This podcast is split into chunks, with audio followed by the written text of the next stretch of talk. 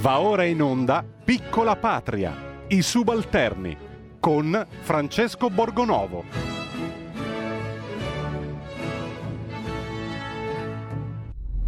Eccoci, buongiorno, bentornati a Piccola Patria. Oggi la prima giornata senza mascherine, quindi un giorno di libertà ritrovata, anche se appunto bisogna sempre mantenere le precauzioni, specialmente nei luoghi chiusi, però c'è stato un passo avanti, anche se ci sono i consueti tifosi della paura, no? Imprenditori della paura, lo dicevano dei sovranisti, adesso invece siamo qua a sentire questi tifosi della variante Delta che terrorizzano la gente, nonostante insomma i dati parlino abbastanza chiaro. Comunque insomma spero che ci siamo un po' abituati anche a filtrare le informazioni che ci arrivano dall'alto e a capire che insomma delle volte questo catastrofismo non è del tutto giustificato.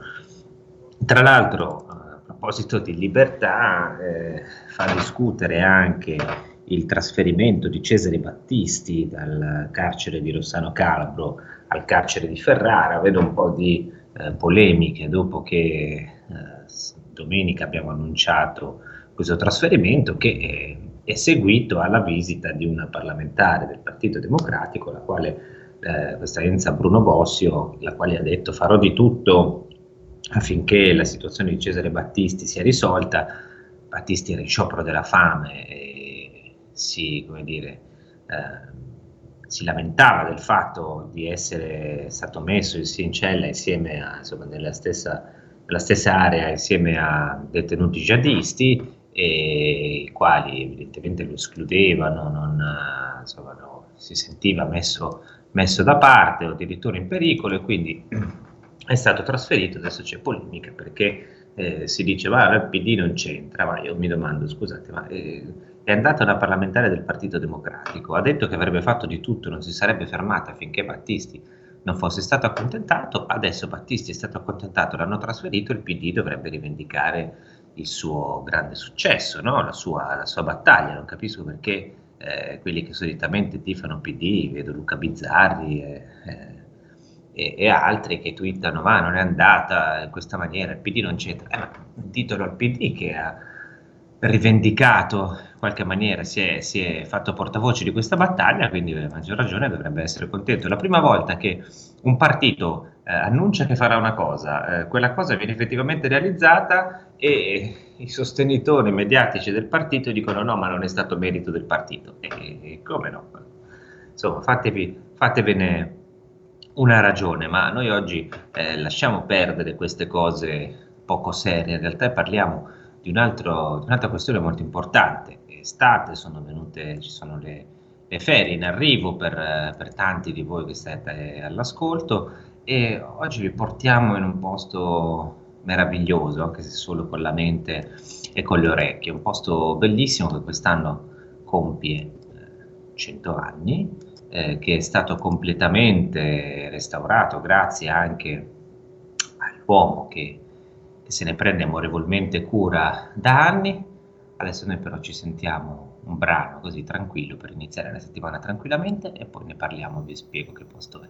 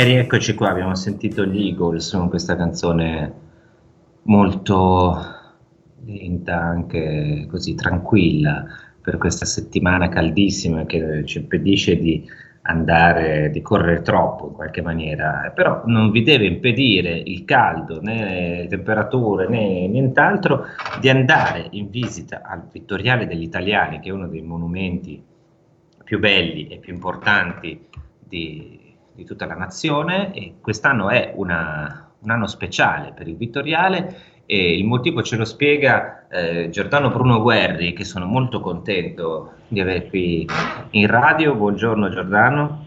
Buongiorno Francesco, anch'io sono molto contento di essere qui con i tuoi ascoltatori. Il motivo per cui quest'anno sono i 100 anni del Vittoriale.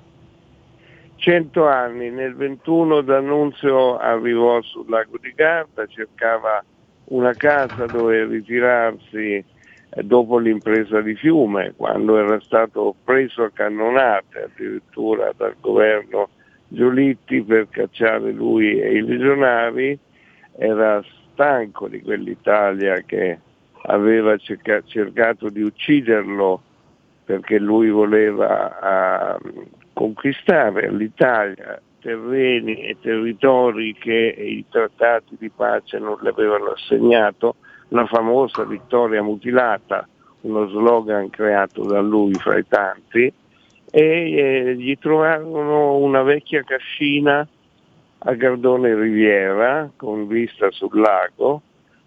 Gli piacque perché fosse molto modesta, c'era un po' di giardino intorno, un po' di vista bellissima, e la affittò per 6 mesi per finire il notturno, quel capolavoro straordinario.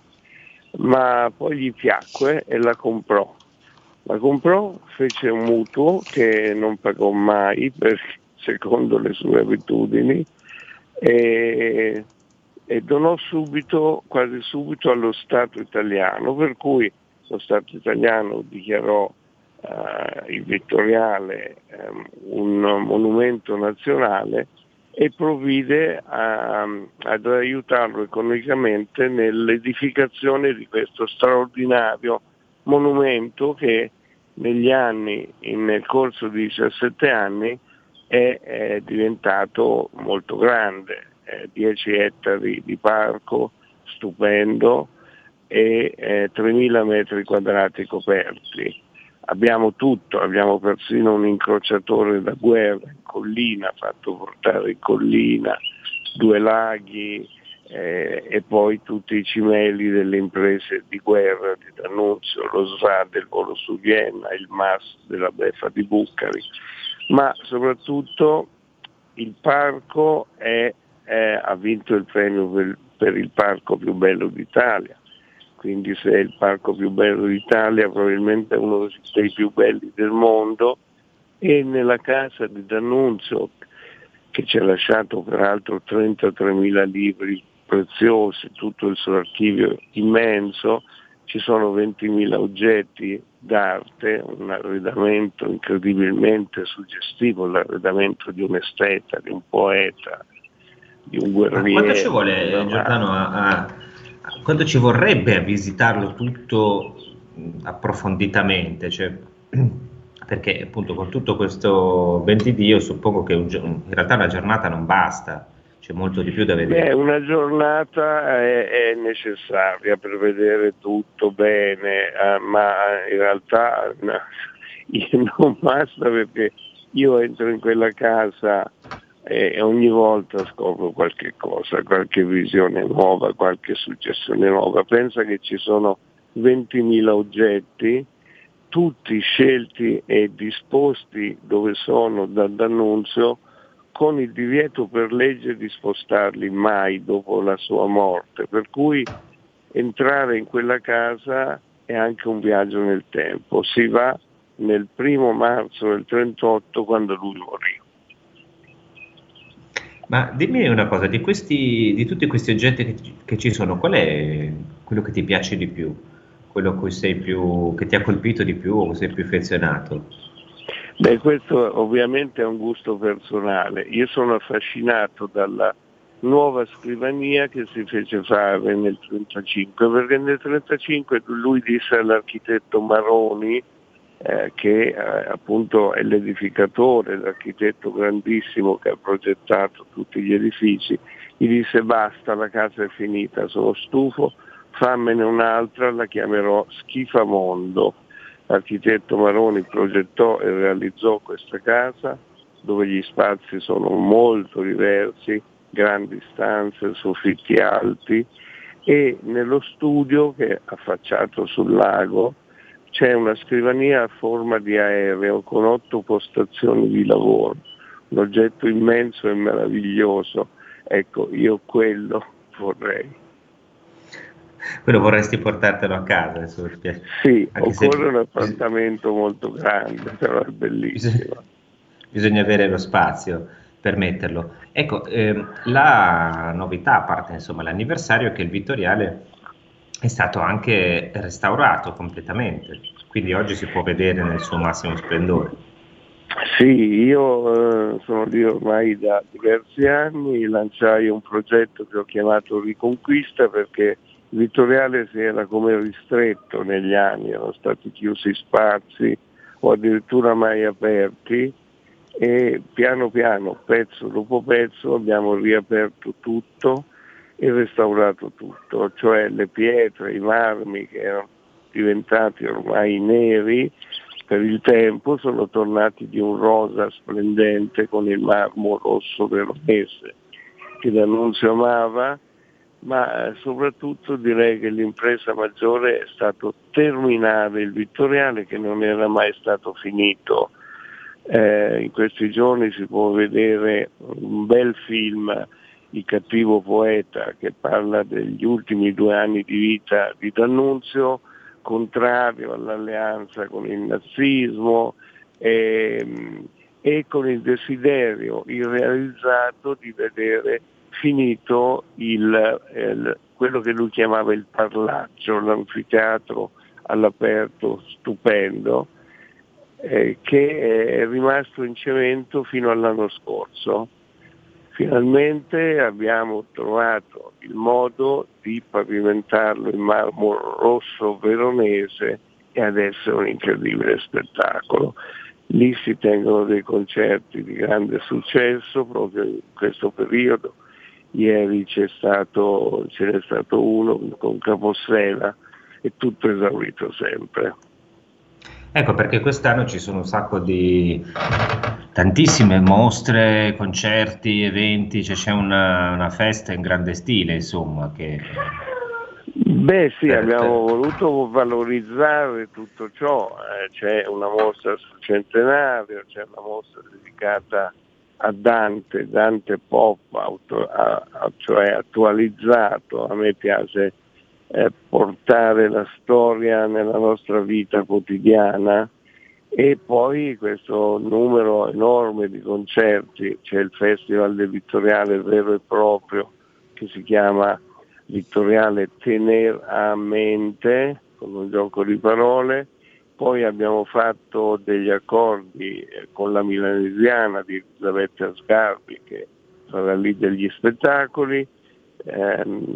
Abbiamo fatto un accordo con il Festival della Bellezza di Verona, che porterà pure 4-5 spettacoli, ti dico solo Gino Paoli, Alice che canta Battiato, un dibattito su Dante e l'Italia fra me e Alessandro Barbero, poi concerti dei Pomeriggi Musicali di Milano, dell'Orchestra Verdi di Milano, I Legnanesi, il Festival dei Laghi Lombardi, insomma non ci facciamo mancare niente. Ecco, se uno, diciamolo, visto che è arrivata l'estate e da oggi si può rinunciare all'esterno, alla mascherina, quindi si suppone che insomma, gli italiani comincino a muoversi tanto, riprendano a muoversi tanto anche per andare in vacanza, per andare a visitare un po' di bei luoghi, e visto che pare che anche con tutte queste nuove trovate sul Green Pass e altre baggianate di questo genere, insomma, sia un po' difficile andare all'estero, quindi quale migliore occasione per stare in Italia e vedere quello che vi siete persi fino adesso, e credo che la gran parte degli italiani in realtà abbia ancora molto da vedere in questa nazione. Ecco, come si fa a venire a visitare Vittoriale? Serve una prenotazione? Serve qualcosa di particolare in questo momento? Certificati, tamponi? No. Intanto guarda, do a te e agli italiani, che già lo sanno peraltro, che effettivamente abbiamo ricominciato a muoverci. Noi abbiamo aperto appena possibile in maggio e abbiamo già avuto più di 40.000 visitatori, meno certamente del 2019 ma molti di più del 2020. Raggiungiamo spesso più 1.000-1.500 visitatori al giorno, arrivati sul lago di Garda, a Gardone. Si entra liberamente nel parco senza prenotazione, il parco è appunto smisurato, non ci sono problemi di distanziamento, ci si può stare un giorno intero entrando e uscendo. Per la prioria, cioè la casa di D'Annunzio, meglio prenotare, perché si entra in turni con una guida a piccoli gruppi. Prima erano 10 persone, adesso con le limitazioni e il distanziamento sono 6. Questo poi alla fine si trasforma in un vantaggio per il visitatore. Che certo, perché ti godi meglio, insomma, quasi una cosa privata, cioè praticamente sei in esclusiva. Infatti è un danno economico per noi, ma sopportabile, che sopportiamo volentieri. Quindi tutti i turni sono sempre pieni, è meglio prenotare online. Allora, così se andate sul sito, c'è il sito vittoriale.it e c'è, sì, io ce l'ho aperto qui, potete vedere, c'è pianifica la tua visita, prenota, acquista ora il tuo biglietto dal sito, quindi è facilissimo. Potete andare qui sopra, sul sito vittoriale.it, prenotate la visita, andate a vedere, prenotate anche 2 se volete, visto che ci ha detto adesso, insomma, l'uomo che amorevolmente si prende cura del Vittoriale, che c'è talmente tante cose da vedere che potete starci anche 2 giorni. Tra l'altro il territorio circostante è bellissimo, quindi in questa stagione con il caldo un po' mitigato dal lago, il sole e tutto, è un posto meraviglioso dove si può andare per conoscere una bellezza di questo tipo. Ne approfitto. Posso dire, Francesco, scusa, aggiungere che abbiamo creato un'associazione che si chiama Garda Musei, anche questo si trova facilmente, gardamusei.it, che comprende ormai 26 membri, per la maggior parte intorno al lago di Garda, e dà indicazioni su tutte le bellezze, i musei, i luoghi di fascino che si possono vedere, per cui si può programmare un fine settimana o una vacanza di una settimana, mai annoiandosi e vedendo cose bellissime. Beh, e questo è un tipo di turismo che tanto dobbiamo riscoprire, cioè invece di andare un fine settimana con i voli low cost, andate a Barcellona, in questi posti qui massati, fatevi una bella settimana sul Garda, anche 3 giorni, 2 giorni se non potete, vedete queste meraviglie che ci sono all'intorno, che sono straordinarie e veramente non abbastanza conosciute e non abbastanza valorizzate, forse anche un po' per l'esterofilia di cui soffriamo un po' tutti. Noi fra pochi minuti, Giordano, andiamo in pubblicità, ma poi ritorniamo. Io vorrei chiederti di dirci in questo momento, no, dopo tutto quello che abbiamo passato, tu che hai conosci quasi personalmente, oserei dire, Gabriele D'Annunzio, per averlo studiato, per aver scritto tanti libri su di lui, non lo so, come ci può aiutare in qualche maniera la sua lezione, il suo atteggiamento, il suo modo di affrontare la vita per uscire da questa situazione che ci ha un po' prostrati? Beh, senti, intanto ci può aiutare leggendo i suoi libri, ci sono dei libri meravigliosi, a partire per esempio dal Piacere, dal Notturno, ma questo fa parte della lettura che è un valore inestirpabile ed eterno. D'Annunzio ci può aiutare con il suo esempio e con la sua voglia di vivere. Lui diceva due frasi che io amo molto fra i tanti motti che ha creato. Una è conservare intera la libertà fin nell'ebbrezza, e cioè non farsi sottomettere dal pensiero altrui, dalle abitudini, dalle regole standard di vita. Allora, questo non significa che dobbiamo d'improvviso toglierci la mascherina o fare cose del genere, però significa che dobbiamo avere grande cura e attenzione per la nostra libertà quotidiana anche nelle cose più spicciole. L'altra frase straordinaria è: non chi più soffre ma chi più gode conosce. Ecco, noi siamo stati cresciuti sempre in un atteggiamento penitenziale, come capita nei paesi cattolici, e invece la vita, la bellezza, la saggezza stanno nel godere, non solo quello che possiamo pensare legandoci ad D'Annunzio, cioè la sessualità, ma godere la bellezza, la cultura, l'arte e fare della propria vita, per quanto possibile, un capolavoro, cioè andare alla ricerca del meglio, sempre. Ecco, hai citato una cosa interessante, io adesso devo andare in pubblicità, se hai ancora pazienza di stare con noi qualche minuto, al ritorno vorrei chiederti una cosa che parte che prende le spunto da un tuo libro di cui adesso parliamo. Io chiedo alla regia di mandare la pubblicità, voi restate lì ancora pochi secondi, poi torniamo subito ancora con Giordano Bruno Guerri. 2 per 1000 alla Lega. Sostieni la Lega con la tua firma. Scrivi il codice D43 sulla tua dichiarazione dei redditi. Assegnare il tuo 2 per 1000 al codice D43, D43, D43 non costa nulla. Aiutaci ad aiutarti. Il tuo supporto è prezioso. Ricorda, D43 per il tuo 2 per 1000 alla Lega di Salvini.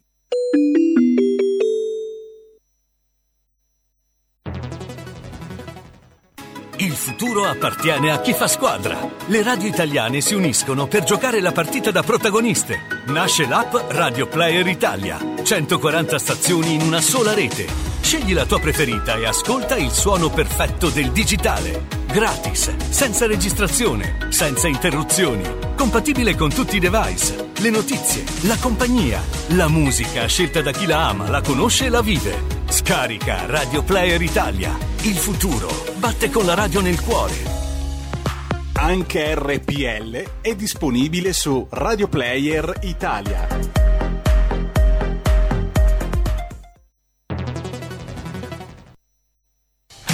Porta con te ovunque RPL, la tua radio. Scarica l'applicazione per smartphone o tablet dal tuo store o dal sito radiorpl.it. Cosa aspetti?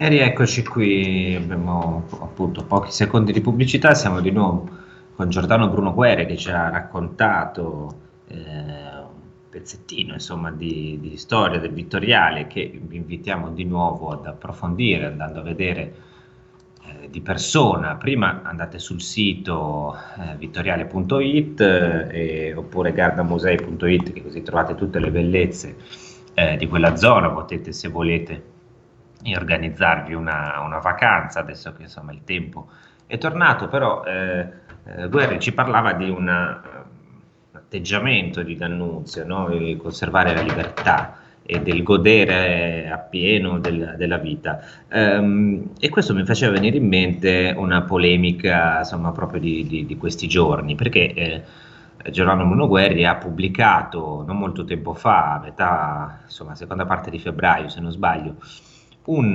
bel librone, insomma, bello denso e molto interessante, che si chiama Gli italiani sotto la Chiesa, da San Pietro a Twitter, pubblicato dalla nave di Teseo. Ecco, vorrei chiederti, Giordano, in questi giorni c'è stato uno scontro, no? Tra, possiamo dire così, tra il Vaticano e le istituzioni italiane. Comunque è stato raccontato come uno scontro, c'è stata questa nota verbale del Vaticano sul DDL Zan, c'è stata una risposta di Draghi che è stata letta come una difesa della laicità, ma io non è tanto su questo che ti vorrei interrogare.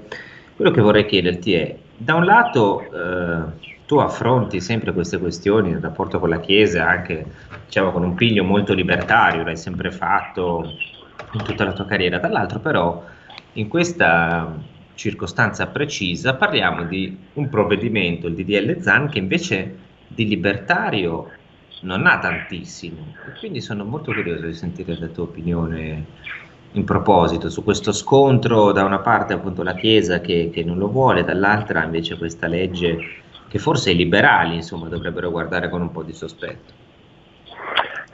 Beh, i rapporti con la Chiesa sono complessi da molti secoli, la Chiesa ha sempre cercato di influire sull'Italia più che su altri paesi, prima di tutto tenendola disunita, lo diceva già Machiavelli nel Cinquecento, e c'è riuscita fino a un secolo e mezzo fa.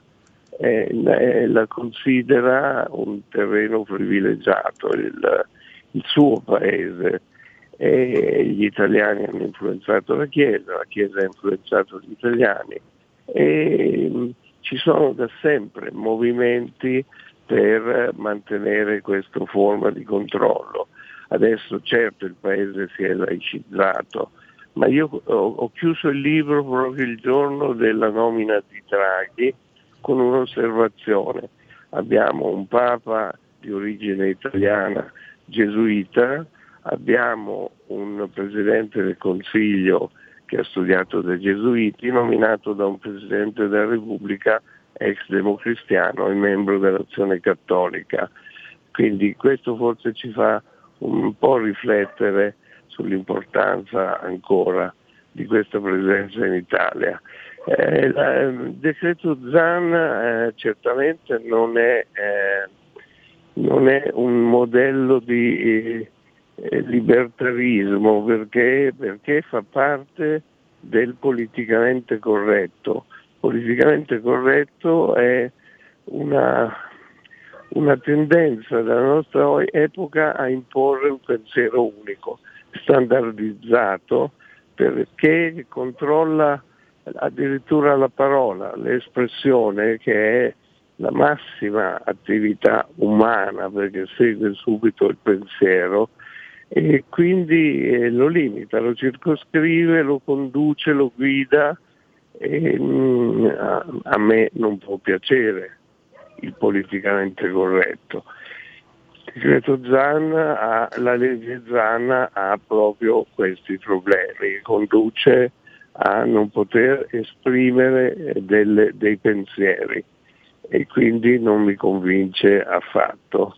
Naturalmente ho tutta la solidarietà e tutta l'amicizia e la simpatia per gli omosessuali, per qualsiasi tipo di sessualità che deve essere libera, ma non circoscrivendo la libertà altrui. Questo è il principio base del vivere civile.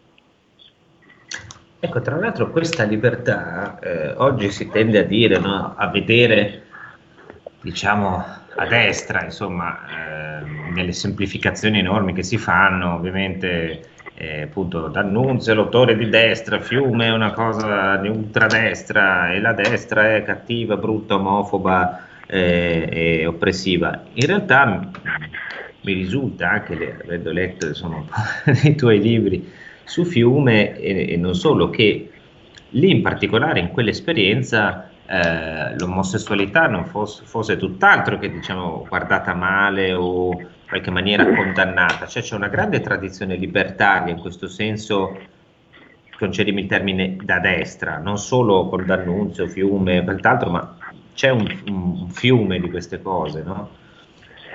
Beh, certamente noi identifichiamo la destra con il fascismo e i suoi cascami, la destra liberale, libertaria, liberista e spesso anche libertina è tutta un'altra cosa. L'esperienza di Fiume lo indica. D'Annunzio secondo me non può essere considerato un uomo di destra né di sinistra, è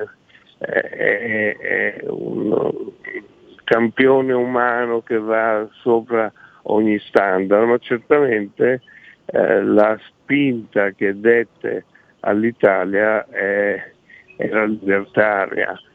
La Carta del Carnaro, la Costituzione che lui scrisse per Fiume, che doveva portare poi all'Italia, è un documento straordinario, una Costituzione modernissima che prevedeva la parità fra i sessi assoluta, fino a dire che le donne potevano essere elette e dovevano fare il servizio militare, c'era il divorzio, c'era il multiculturalismo, il pluralismo, il multietnismo, l'autonomia comunale, insomma una quantità di cose tali che noi poi abbiamo raggiunto decenni e decenni dopo. E quindi dire noi abbiamo fatto, scusa se ti interrompo, però abbiamo fatto in un modo che non era quello lì, cioè anche l'abbiamo fatto, la sensazione, in un modo un po' imposto dall'alto, calato dall'alto sulle masse, una cosa che già non va bene, e poi in modo un po' confuso, no? Un modo di mescolanza, di neutralizzazione delle diversità, che invece mi sembra che proprio la Carta del Carnaro fosse un trionfo delle diversità, anche di rispetto dell'altro, in quanto proprio della sua irriducibile alterità, di una cosa veramente diversa da me che però va rispettata e mi può arricchire. Certo, la carta contiene il culto dell'individuo, cioè della persona unica e inscindibile che ha diritto di vivere la propria vita come meglio gli sembra, con l'unico limite appunto di non nuocere agli altri. Addirittura c'è un passaggio che prevede sì la proprietà privata è un diritto, però se chi possiede quella proprietà, un latifondo che non viene coltivato, un'industria che non funziona, gli può essere sottratta per il bene della collettività, quindi tutt'altro da quello che si può immaginare da un regime di destra. È una destra rivoluzionaria, se vogliamo considerarlo appunto di destra. Sì, non è neanche un trionfo, diciamo, di padronale, di liberismo, c'è quel senso di comunità comunque, cioè si riesce, e questa è la cosa che noi forse non riusciamo a fare, cioè noi abbiamo da un lato o la comunità che trionfa e opprime l'individuo, o viceversa l'individualismo sfrenato che distrugge i legami comunitari, no? Invece mi sembra che quello sia un equilibrio tra questi due punti.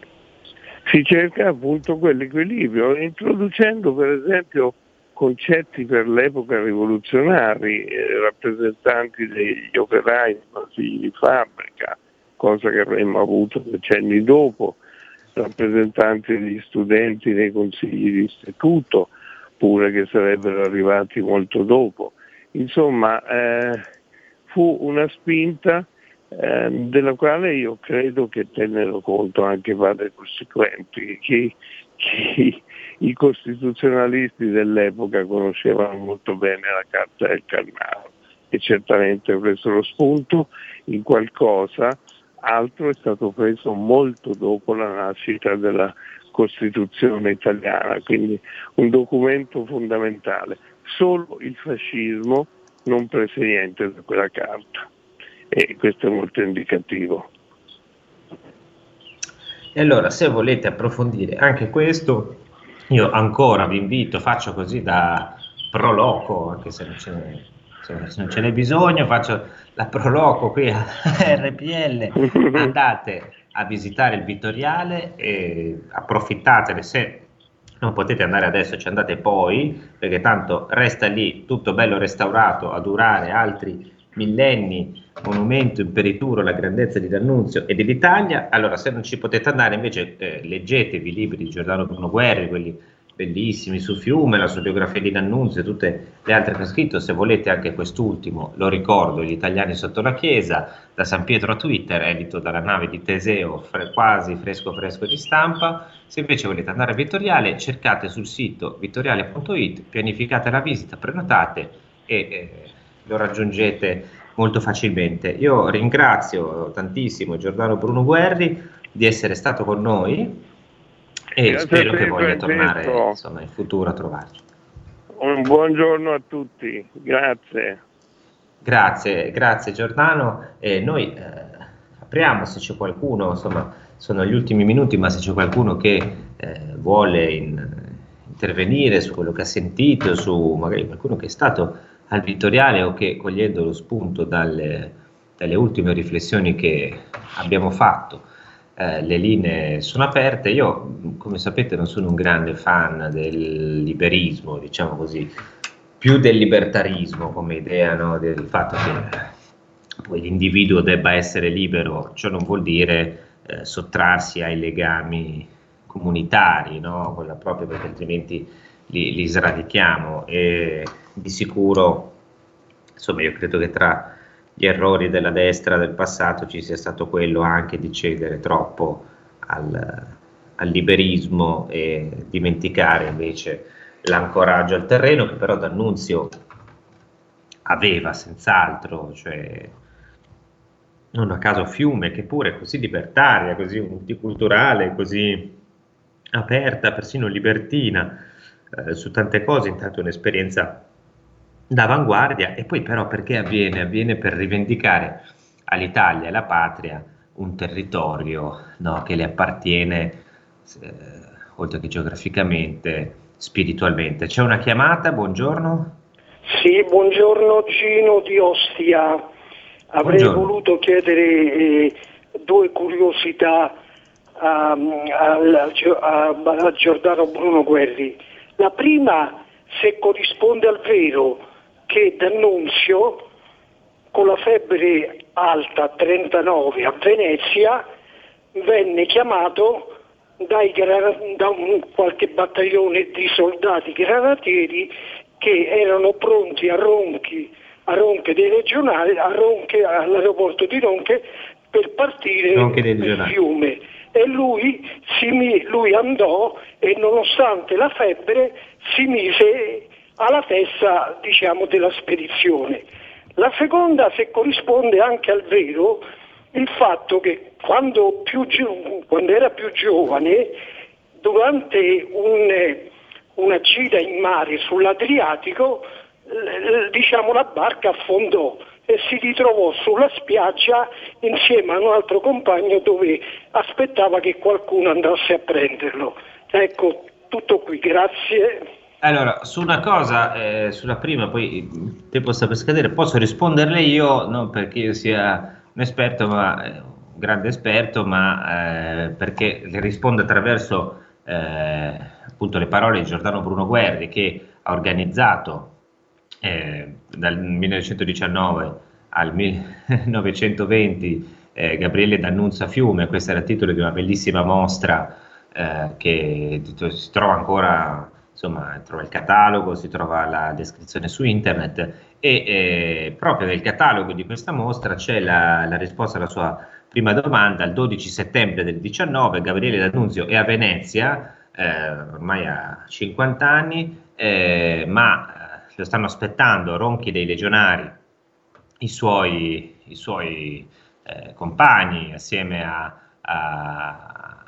Guido Keller, che è un altro dei grandi protagonisti dell'esperienza di Fiume, e D'Annunzio, appunto, febbre eccitante, non stava bene, li raggiunge, e quindi da lì poi insomma succede quello che succede, sappiamo. Quindi sì, non era nuovo a queste imprese Gabriele D'Annunzio. Sulla seconda magari risponderemo poi, comunque Giordano Bruno Guerri ci tornerà a trovare. Io intanto vi ringrazio, vi ricordo che da venerdì inizia la serie, diciamo, estiva di questo programma. Quindi se volete continuare a sentirci, noi ci risentiamo venerdì con qualche piccolo cambiamento estivo. Intanto vi auguro buona settimana, finalmente senza le mascherine all'aperto. Grazie a tutti.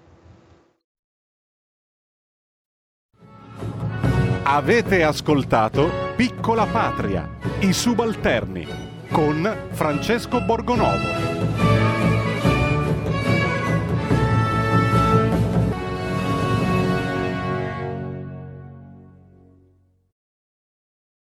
Siamo liberi, siamo una radio libera. Segnati il nuovo IBAN per sostenere RPL. IT 84A 05387 01609 000 003 345439 presso Biperbanca Milano. Diventa nostro editore, sostieni la libertà.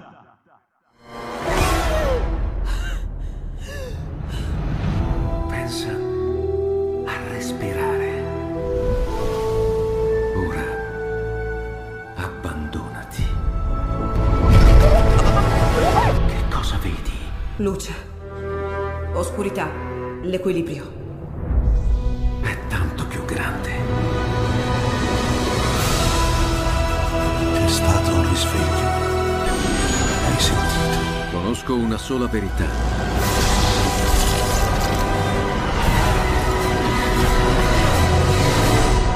Movie Time ti fa entrare nel vivo del cinema. Ti fa sentire come se fossi tu il protagonista del grande schermo.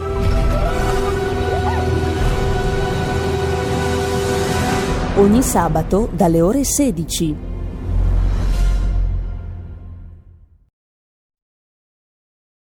Va ora in onda, dopo la rassegna stampa, le note a margine politicamente scorrette di Daniele Capezzone.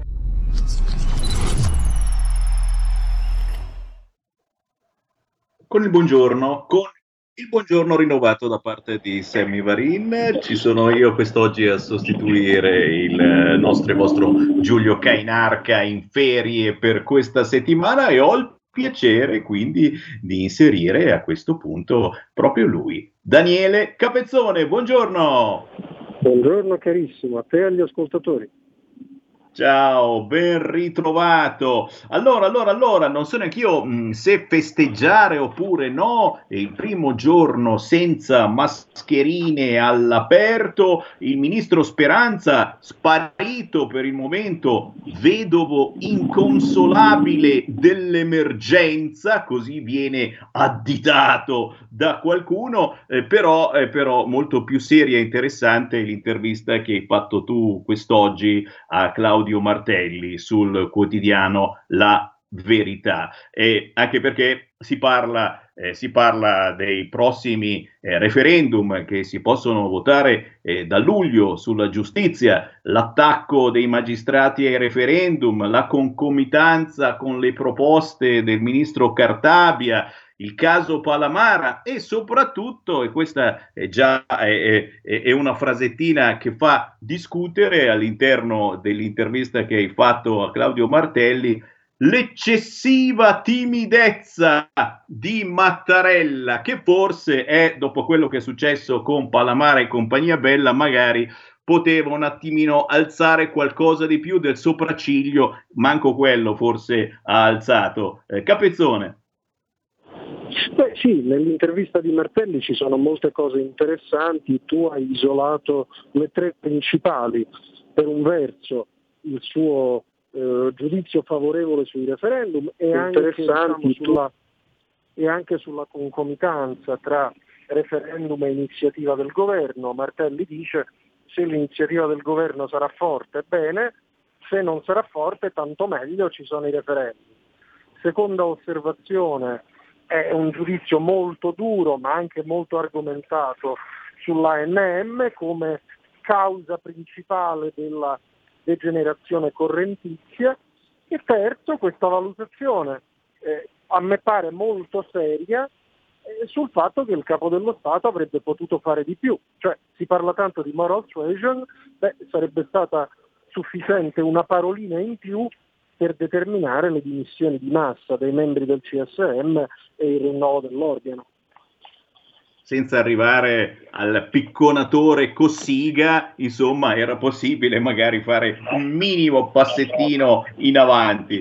Senti, a proposito di passettini, l'Italia in ginocchio, anzi no, io sabato ho guardato la partita solo per questo motivo, praticamente per scoprire se i nostri atleti si sono messi in ginocchio oppure no, e certamente rimane la polemica su questo gesto simbolico importante secondo la Boldrini, ma che alla fine non c'è stato. Come possiamo vedere questo comportamento della nostra squadra? Si sono girati dall'altra parte rispetto agli ordini di Letta, incredibile. Ma sai, come dice, suggerirei cautela, perché poi, se ho capito bene, la decisione dei giocatori è stata: ci inginocchieremo se ce lo chiederà l'altra squadra. Ora venerdì il Belgio realisticamente lo farà, e quindi io ho l'impressione che venerdì la scenetta la vedremo, quella che non abbiamo visto sabato scorso. Detto questo, io francamente trovo allucinante la discussione sui giornali italiani, cioè il fatto che uno, per essere contrario al razzismo, debba per forza inginocchiarsi, e debba inginocchiarsi in omaggio a un movimento, Black Lives Matter, che si è reso responsabile di numerose violenze, un movimento che è ideologicamente marxista, un movimento che è oggetto di critiche pesantissime negli Stati Uniti, e che invece qui acriticamente in Italia viene considerato una specie di, come dire, di punto di riferimento assoluto. C'è da rimanere basiti. A proposito di scenette, siamo rimasti basiti a Roma e a Milano per le scenette del Gay Pride, non che gli altri anni non fosse così, ma adesso insomma c'è di mezzo anche il DDL Zan. Gesù Cristo con la minigonna e i tacchi a spillo, roba da 4 anni di galera se c'era davvero il DDL Zan. Guarda, mettiamola così, io sono un vecchio libertario, sono un difensore delle libertà in ogni senso, ho dedicato un bel pezzo della mia vita alla difesa di ogni libertà e di ogni diversità, ne sono e ne resto convinto, non vorrei mai la censura verso nessuno. Detto questo però, offendere gratuitamente il simbolo di una religione, per me non è un crimine, è peggio, è un errore. Ma a cosa serve offendere la sensibilità dei cristiani? Cosa aggiunge alla battaglia che giustamente o no alcuni combattono? Cioè, a me sembra veramente un modo non di voler convincere gli altri, ma di voler offendere gli altri. E aggiungo un dettaglio, si sono ben guardati dal fare questa scenetta prendendo a bersaglio, che so, Maometto, perché sanno che in quel caso il tipo di reazione sarebbe stata violenta e magari terroristica, no? E come? Maometto e il ketchup, ci ricordiamo che dobbiamo fare i bravi con determinate religioni, così come le multinazionali sanno bene che rivestire di bandiere arcobaleno i siti esteri dove c'è molto di moda la religione di Maometto non gli conviene. L'ultima battuta su qualcosa di molto importante, assolutamente sì, oggi alle ore 17:30 la telefonata. Se ne parla anche su Atlantico Quotidiano, quest'oggi si discute dell'impossibile diarchia Conte Grillo, ma nei 5 Stelle, secondo me, come andrà a finire? Perché è un sogno anche possibile, in altri paesi del mondo è così, che ci sia una destra e una sinistra anche in Italia, e basta, partiti, partitini, e loro ci stanno provando in qualche modo, ma la paura veramente è che ora si fondi ognuno un partito, il partito di Conte e il partito di Grillo, come la vedi? Sai, intanto la vedo che secondo me agli italiani, al grosso degli italiani, di cosa facciano Conte e Grillo e delle loro liti interne interessa un po' pochino, e ho l'impressione che interessi un po' pochino anche a quegli italiani, tantissimi in buona fede, che sbagliando ma in buona fede 3 anni fa votarono in massa il Movimento 5 Stelle, cioè vedere ora una lite tutta interna su cosa? Sulla politica, sulle idee? No, su chi comanda, parliamoci chiaro, su chi tiene la cassa, chi è proprietario del simbolo, chi fa le liste la prossima volta, chi gestisce la comunicazione, chi nomina la segreteria politica, chi ha le chiavi di casa.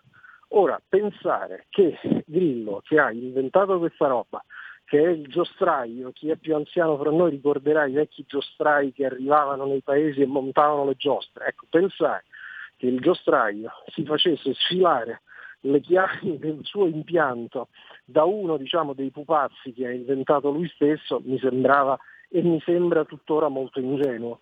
Quindi io prevedo che un accordo lo troveranno, ma che Grillo manterrà la sua bella fetta di potere e non si farà espropriare da Conte e Casalina. Daniele Capezzone su Radio RPL, grazie Daniele, appuntamento a domani ore 10:15, buona giornata. A domani, buon lavoro. E anche Sammy Varin se ne va per ritornare nel primo pomeriggio, ore 13, con Potere al Popolo. Un saluto e a più tardi.